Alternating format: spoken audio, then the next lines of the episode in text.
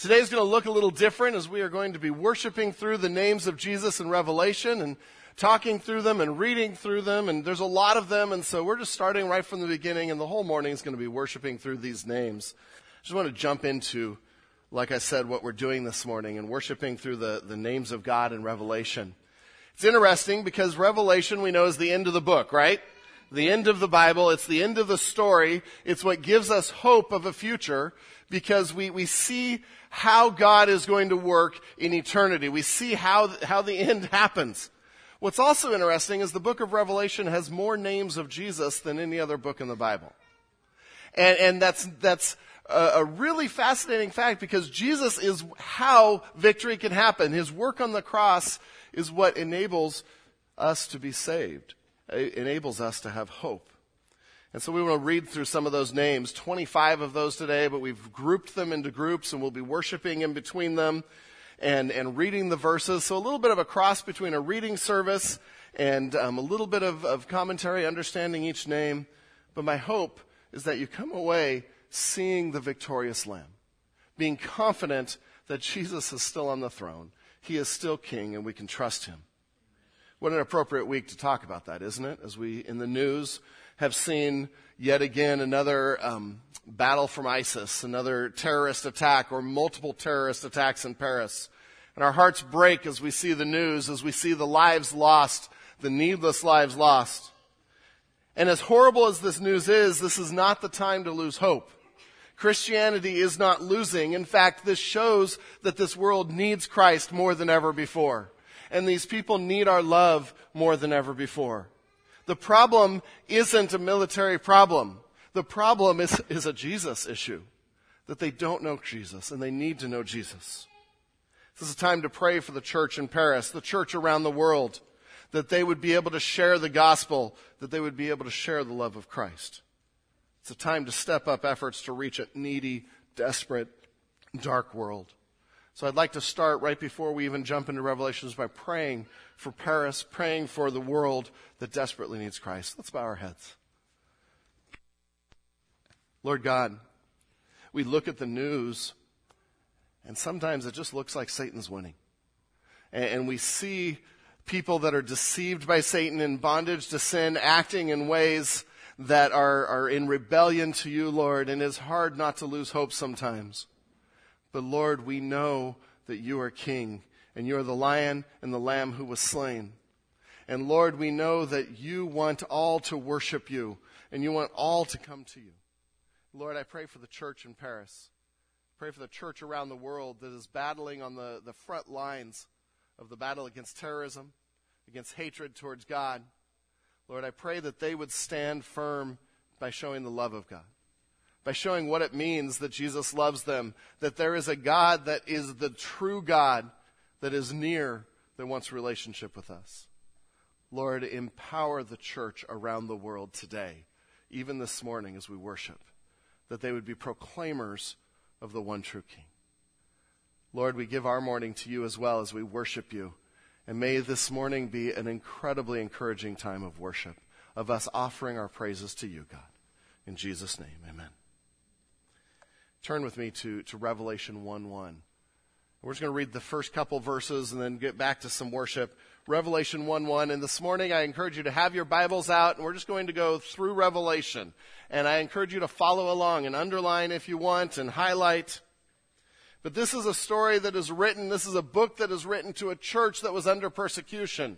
Nero has already happened and the, the, the devastation on the church and the, the fear of the church has already happened. And so God paints this picture in Revelation of a victorious lamb to assure the church, to give peace to the church, to give confidence to the church. We're going to walk through Revelation and see 25 different names of God that serve as a picture of Jesus, rather, that serve as a picture of the lamb who was slain for this world. We see a picture that no matter the circumstances, personally, nationally, or globally, the lamb reigns. And we take peace and assurance and confidence from that. So let's grab our Bibles, see the picture, revel in the Savior, trust the Lamb. In Revelation 1 1, the revelation of Jesus Christ, which God gave him to show his servants the things that must soon take place. He made it known by sending his angel to his servant John. And right there, the fourth and fifth words, the primary names of Jesus, Jesus Christ. And that's who this book is about. It's his revelation, how he is working. And we know, we saw that Jesus was the personal name of, of, of the second person of the Trinity. He was a real person. He walked on this earth. He ate. He got dirty. He got tired because God is near. He is not far off. We saw that Jesus means Yahweh will save. One way or another, all will bow to the name of Jesus. He is God. Paired with Christ, we see the anointed one, a title that shouts Messiah our Savior come to overturn the kingdom of Satan, which is what Revelation shows us will happen, and draw us into eternal life with Him. Salvation didn't look like they expected it. It wasn't the, the conquering king that would, through war, wipe out the Roman infestation. But it was an offer of spiritual freedom.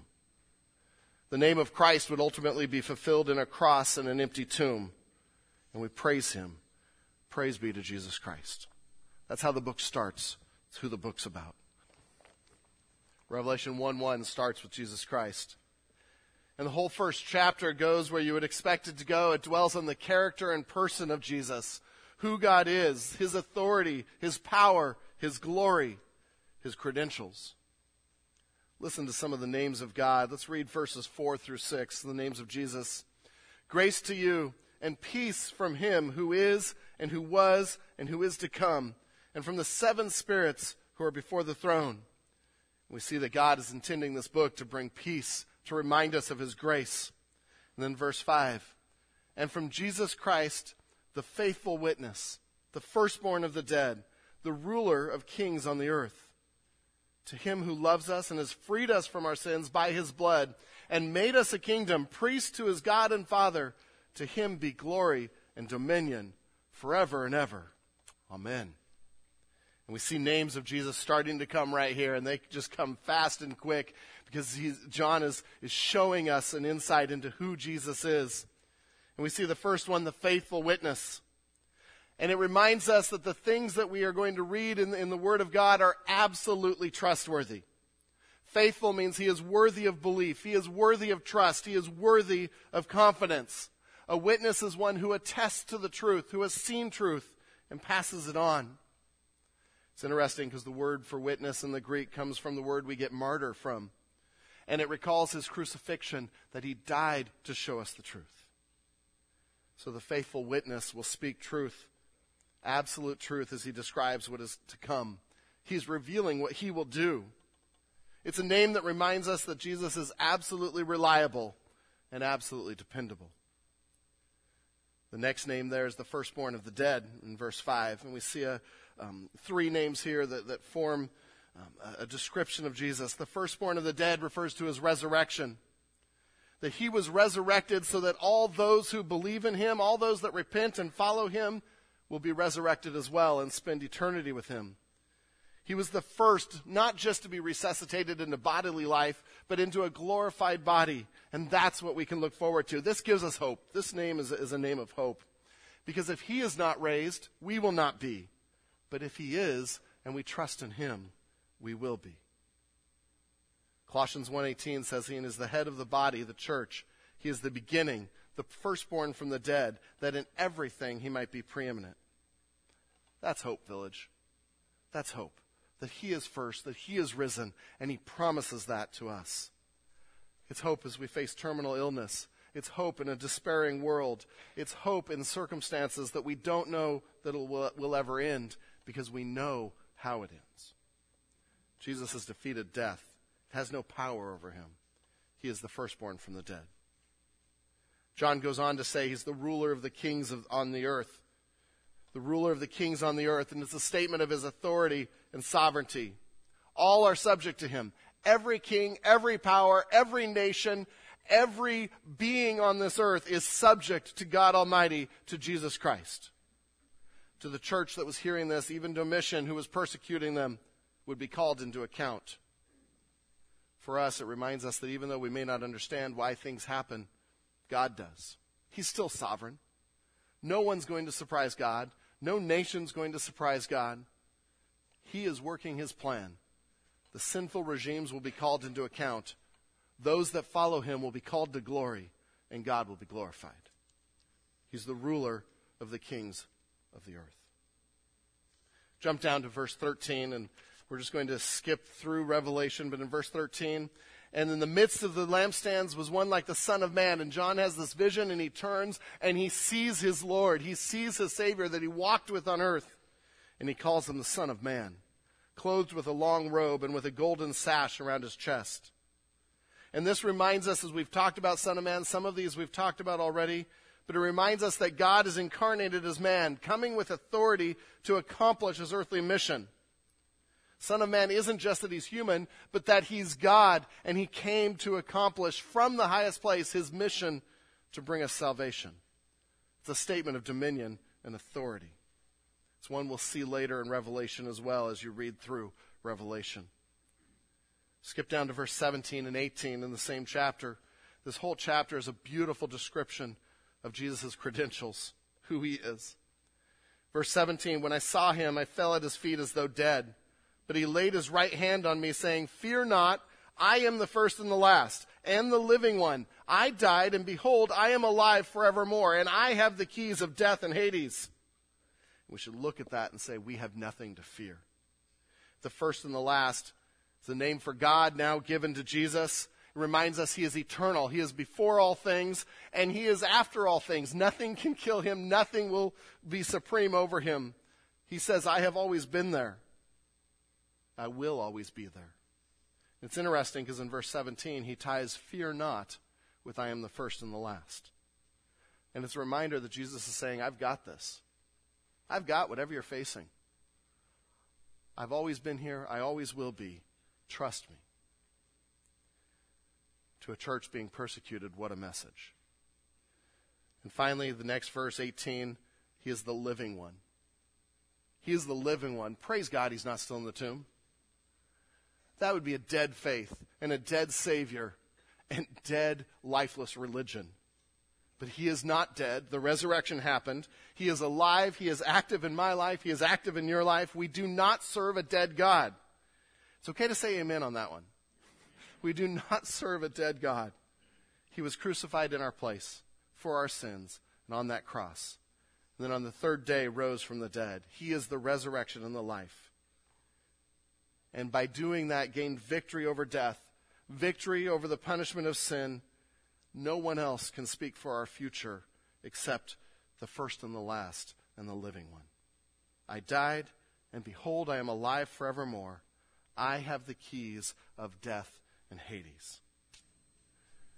And continue looking at how God reveals himself in his word. From Revelation 1, we see a description of who God is, a, a beautiful description to remind us of the greatness of Jesus Christ, to point us to the Lamb.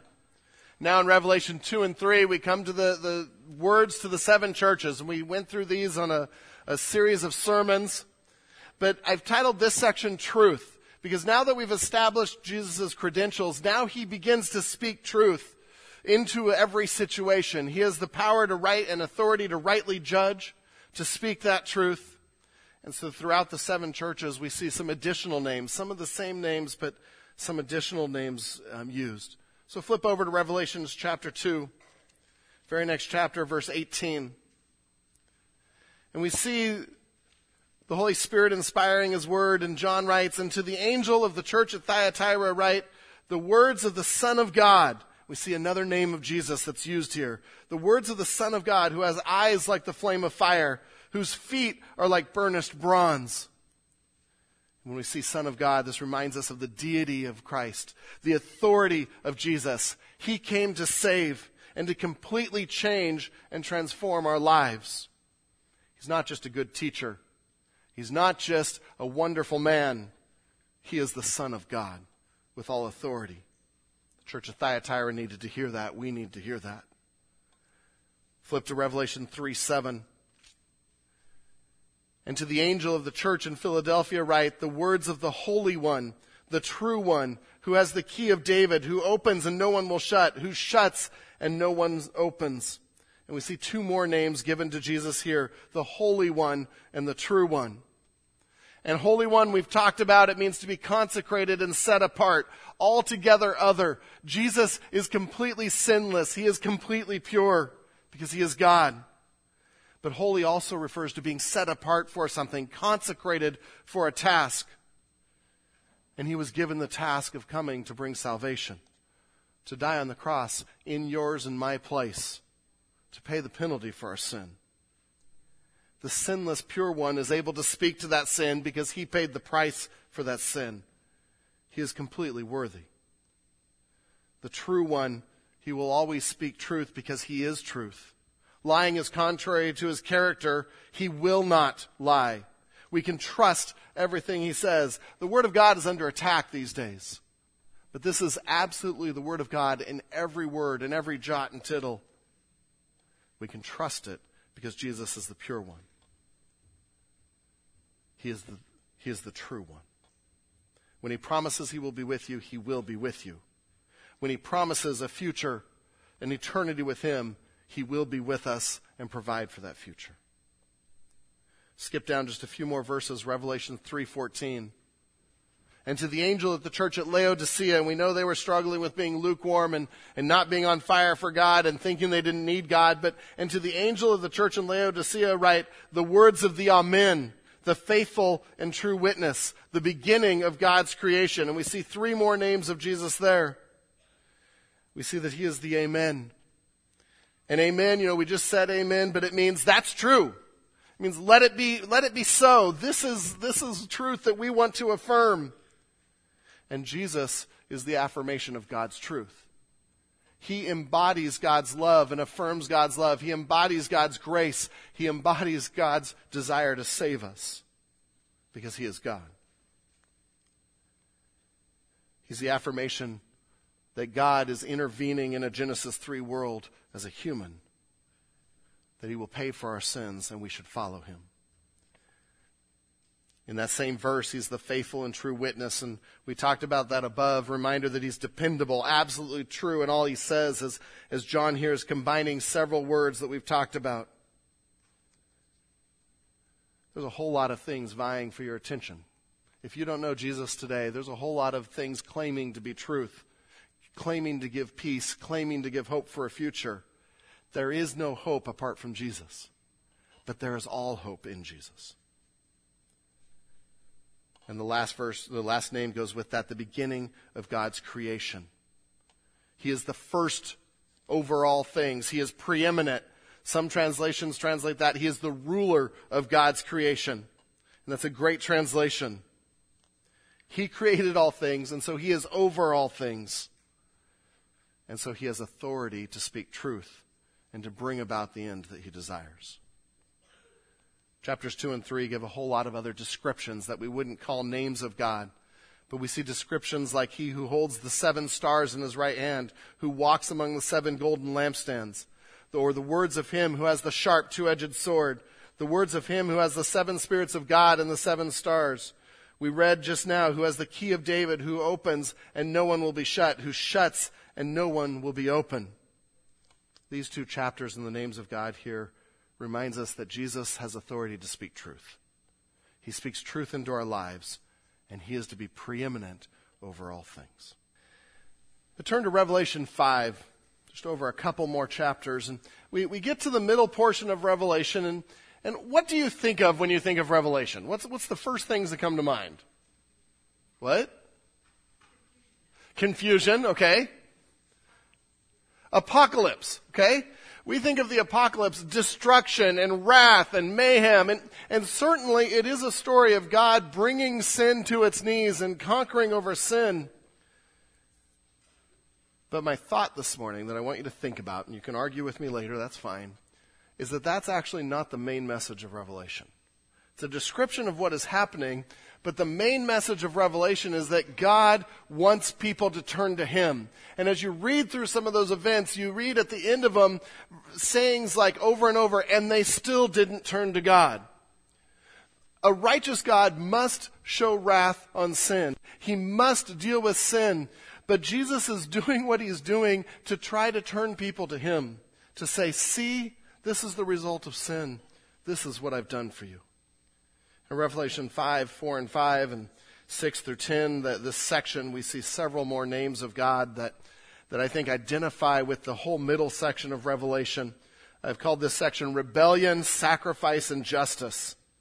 The lion is the lamb who was slain. And we start reading in Revelation 5, and I begin to weep loudly because no one was found worthy to open the scroll or look at it. And one of the elders said to me, Weep no more, because the lion of the tribe of Judah, the root of David, has conquered, so that he can open the scroll and its seven seals. And we see that, and, and John would have been expecting that. He's like, finally, the lion's coming on the scene. Eh, we, we think of lion as the king of beasts. He symbolized greatness and power and might. We looked at this as a name of God, of Yahweh. Conqueror and victor. And so you could see John saying, okay, finally, the wrath is coming. Finally, the kingdom's going to be set up that I wanted with the roar of authority, with the coming judgment. And so we see descriptions, the lion of the tribe of Judah. And, and the Jews would have understood this as, as a king in the line of David, and that's the very next name, the root of David, a descendant of David, a rightful heir to the throne, one who would set up an eternal kingdom. And we still have to read this understanding the expectation of a military king, of a king that would free them from the rule of the Romans. And so we get to the end of that, and, and the very next verse, verse 6, you can picture, now the elders have said, the lion of the tribe of Judah, the root of David, has conquered, speaking of his death on the cross, so that he can open the scroll of the seven seals. And so John starts to look around. Okay, let's look at the lion. Let's find him. And you see, this is a core section in Revelation because we read on in verse 6. And between the throne and the four living creatures and among the elders, I saw a lamb standing as though it had been slain. Seven horns and seven eyes. Okay, maybe a, a little bit of a weird lamb. Which are the seven spirits of God sent out into all the earth. No, that's just imagery that's, that's talking about his authority. And, but John looks around for the lion and he sees a lamb. And just in case we, we mistaken it, oh, maybe it's a really big lamb that's still going to wreak havoc on the earth and deal with sin. And he says, no, it's the lamb that has been slain. And this name for Jesus in Revelation becomes the predominant name that's used of Jesus in Revelation, far more than any other name, which is why I would argue this is part of the core thought of Revelation. 29 times Jesus is called the Lamb in this book. See, what, what Jesus is showing John is that the lion is the lamb. The lion conquers by being the lamb who was slain. There is no other conquering of sin. There is no other way that we can have life in Christ. There's no other way our sin can be paid for unless you and I die and you and I are slain. But the Lamb became the atoning sacrifice in our place. And we talked about Lamb, that it represented the perfect sacrifice in our place to atone for sin. He paid the price so we wouldn't have to. So we would not fall under the wrath of the lion. But we have to accept him. We have to come to him. And so the story of Revelation is that the Lamb provides a way out. He provides a way to not be under the stories that we're going to read in the rest of the book. To not be under the wrath. He's given us everything we need for eternal life. In, in, a, in, in, in such a minuscule comparison, but I, I think of sometimes Susie's worked hard on dinner and maybe a couple hours on dinner, and we sit down at the table and one of the kids said, Oh, I don't like this. I don't want to eat this. Oh, yeah? she's provided, she's worked hard, and that, that, that's rebellion, that insolence to say, I'm not grateful for this, I won't participate. That's so minuscule compared to Jesus coming as the lamb that was slain, died in our place and then a world saying, oh, yeah, I don't care about that. I'm not going to follow that. See, the wrath of the lion is only because people don't accept the gift of grace that God is offering. The lion conquers by being the lamb that was slain. As you see in, in, in that verse there, the, the verb for slain is, is a, what we call a perfect tense in the Greek. And it's an interesting word that means it's a past action that continues to have effect on us today. And, and, Jesus is saying, because I died, because I was slain, that was a, a past action that conquered death. But now it continues to impact you today and change your life today because now I give you victory. I give you victory over sin and over death and a life in me. This is part of the story of Revelation. I'd like to, to, to finish this section before we worship about the Lamb just by reading a number of verses in Revelation. Just listen. If you want to look through them as we go, you can, but I'm going to start by reading the rest of this passage, verse 7. And he went and took the scroll from the right hand of him who was seated on the throne. And uh, when he had taken the scroll, the four living creatures and the 24 elders fell down before the Lamb, each holding a harp, and the gold, and golden bowls full of incense, which are the prayers of the saints. And they sang a new song saying, Worthy are you to take the scroll and to open its seals.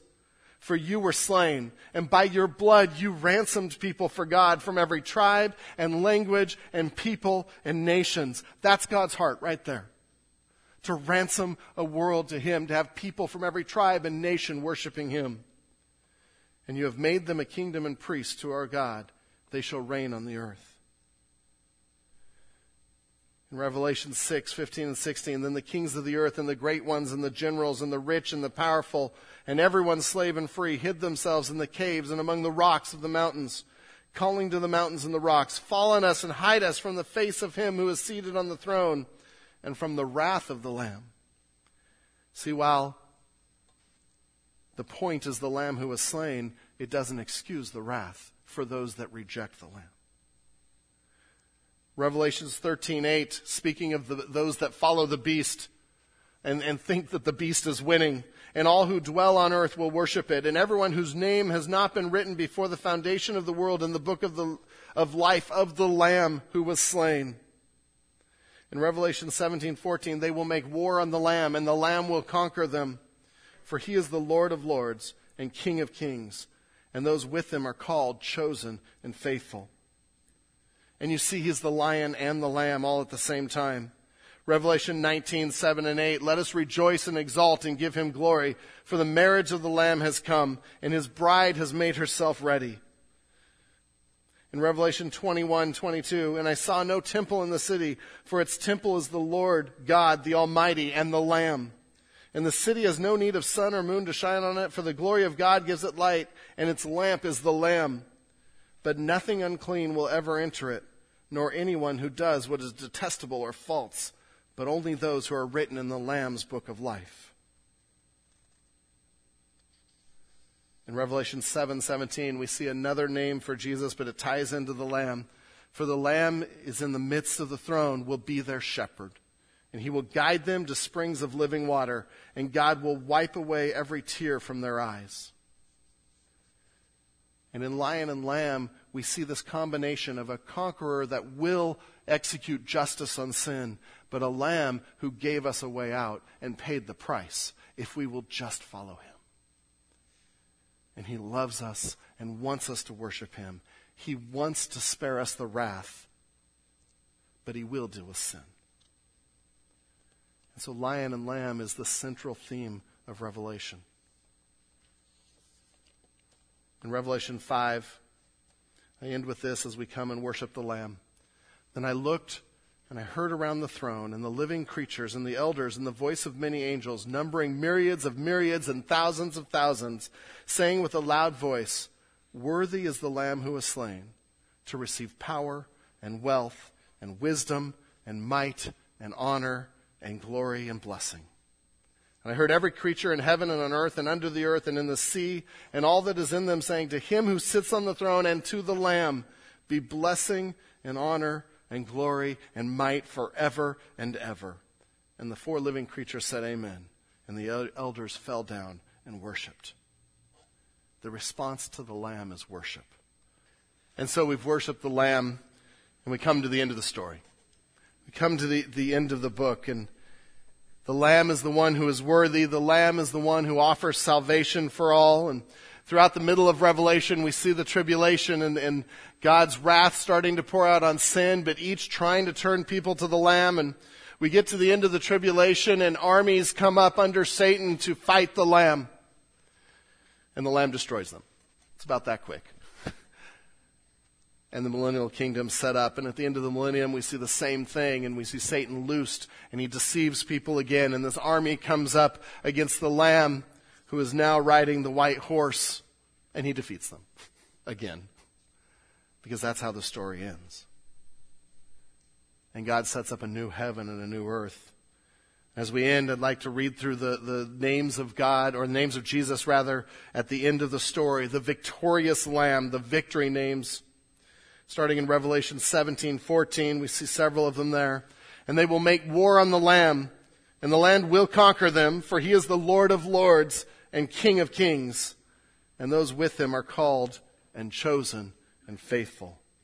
Oh, may we be the called and chosen and faithful. And so we see Lord of lords, that he is master of all. We see complete ownership of all. We are to completely submit to him.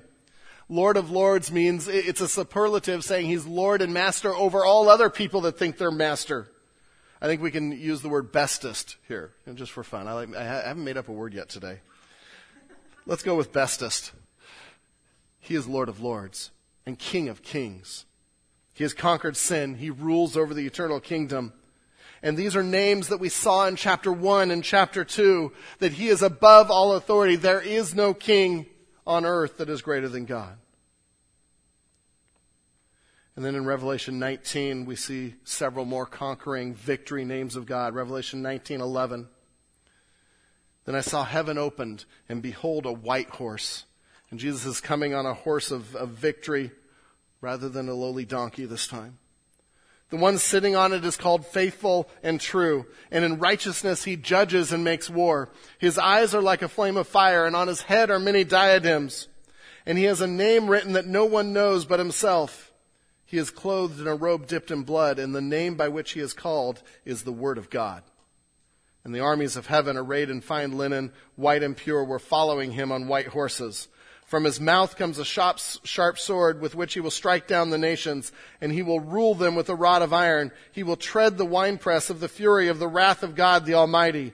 On his robe and on his thigh, he has a name written King of Kings and Lord of Lords.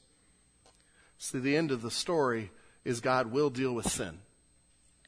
The Lamb makes an offer, but then sin is dealt with. And it will be dealt with by a Savior on a white horse that wages war on the evil one. You see several names of God there. You see faithful and true, which we've talked about. He will do what he said. We see the Word of God that Jesus is the special revelation and communication of God's character. It's His rescue plan, and this is the end of the rescue plan where Satan is defeated.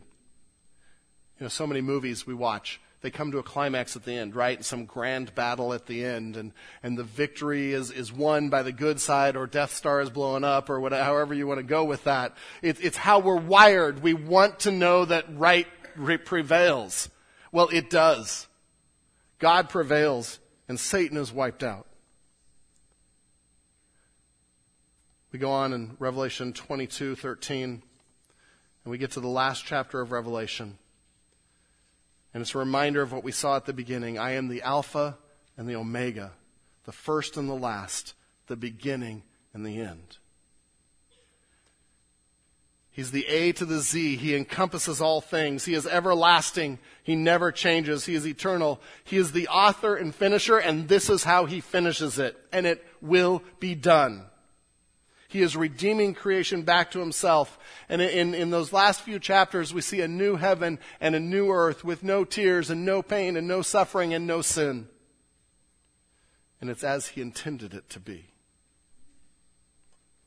And finally, at the very end of Revelation, Revelation 22 16, I, Jesus, have sent my angel to testify to you about these things for the churches.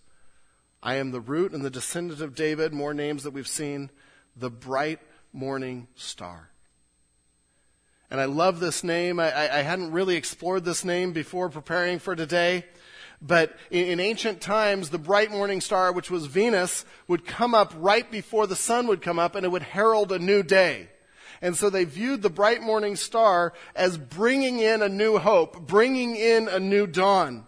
What a wonderful description of Jesus, who is the Lamb who was slain, so we can part of his king, be, we can be part of his kingdom, and he gives us the new heaven and the new earth, eternity with him. It's a new dawn. It's at the end of the mo- movie, the sunrise coming up. You know, you've seen it. It's like, this is great. This is how it ends. This is why we have hope. This is why we can believe and trust God.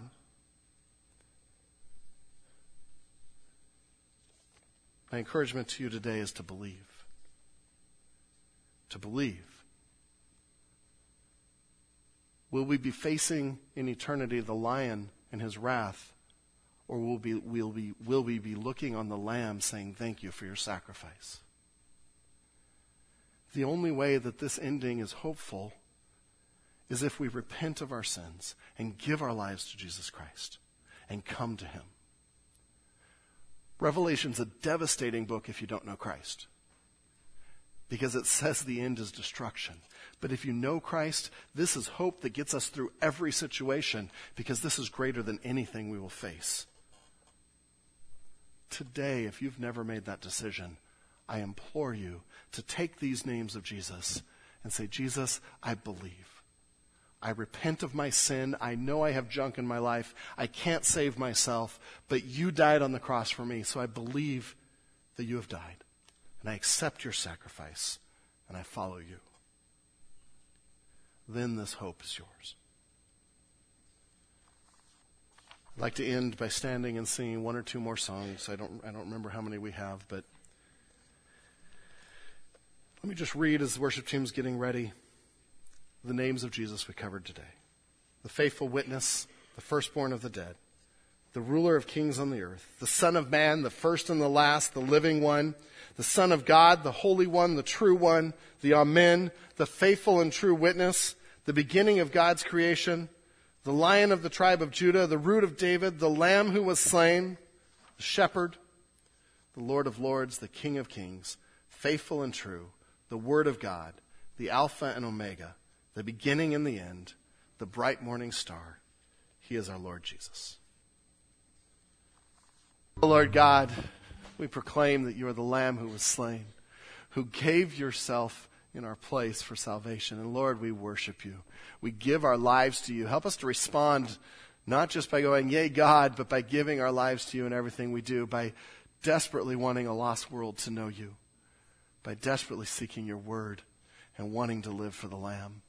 Lord, that is a price I can never repay. And so I owe you my worship. I owe you my very life. Use me, God, for you. Use us as your body, as your church. Thank you, God, for hope, hope of eternity, for confidence in our Lord and Savior. In Jesus' name, amen.